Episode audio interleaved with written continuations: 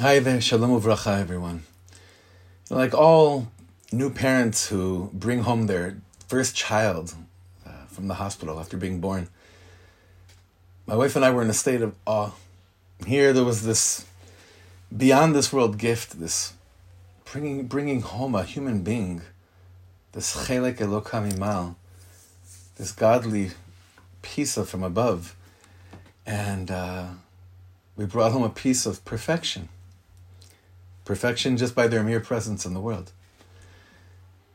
And when our daughter was uh, was just five months old, I remember holding her while the family was on some kind of a family trail, a little hike up in the Golan, Pesach time. And I'll never forget the moment that I leaned on a fence to proceed on the trail, and it happened to cause a little scrape on, on my daughter's top left shoulder it left nothing more than a scrape that faded away after about three minutes, but that was the first time I, I consciously felt that I was doing something that was tampering with with perfection and it was horrifying. I, I could still feel it till today. And as our children grow older and they become they become more and more aware and conscious of the world that surrounds them. This world that they were brought into, it's inevitable that um, more and more layers of tmimut, of this uh, purity, uh, becomes peeled off and, and shed away. So if I allow myself to go to this very vulnerable and dark place, um, I come to this realization that today, literally today, um, today's one of the days that I, I woke up dreading more than any other day that I could remember uh, in my life up until now. I wanted to share a little bit why is that. So, on a very general level, this morning, uh, today stands out as a uh, horrific dealing with the loss of Tmimut on a very large scale. On a much more larger scale than I, I think I'm willing to currently admit. And obviously what we're all dealing with right now, this horrific, horrific story with Chaim Walder.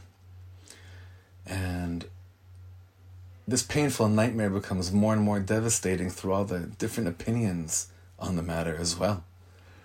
And all it takes is like two or three minutes of getting completely lost in some social media vacuum of, of darkness or or hearing your child ask, uh, Abba, what happened to Chaim Walder when they come home from school?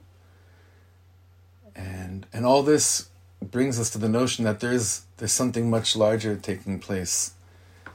There's a conversation that needs to happen, and, and everyone's focusing on the conversation that's happening between us and, ch- and our children, between us and ourselves as a society, and of course, of course, that needs to happen. But I feel so strongly that knowing how to speak about the situation is secondary to the matter at hand because there's something in the way. You know, the, the ego feels the need to dictate and decide how we should or shouldn't feel about certain situations, what we should or shouldn't say. It's quite often it's the ego that dictates to us exactly how we should conduct ourselves. But how on earth are any of us parents supposed to know how to deal with the issue at hand? How are any of us really supposed to know how to explain to our children when they come home with today's question? Whether his books are by our children's bedside for years, or whether they, they heard one of the kids in school talking about what he or she's parents may have ex- mentioned to them the night before like where where's that voice that that turns to God and uh, in a place of admitting that I have absolutely no idea. I could have never have imagined such a warped and dark reality. So what what what prevents me from admitting that I just have no clue? Because whatever I come up with, as much as I may believe that uh, that you know Hashem believes in me and He trusts me as their parents, I think that God also trusts me, the individual, the parent and the individual, to go to a place where I admit that oh, this is this is much bigger than whatever I think it is.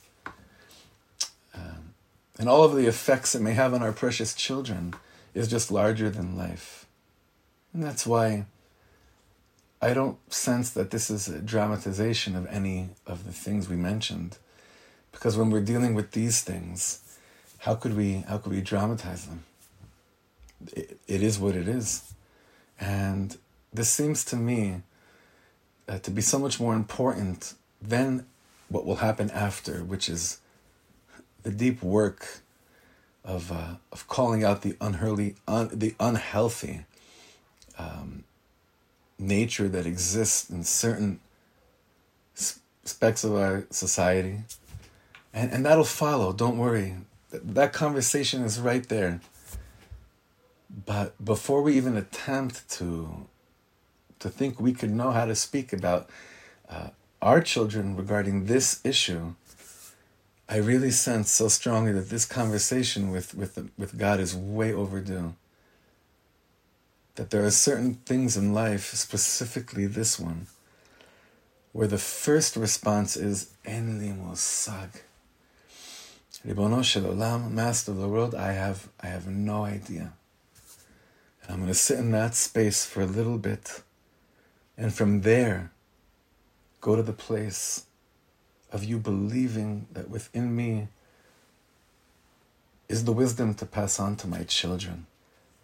May we have extra, extra siyat dishmaya help from above and the sensitivity and awareness that we so need right now. May we only hear good news. A lot of love to everyone.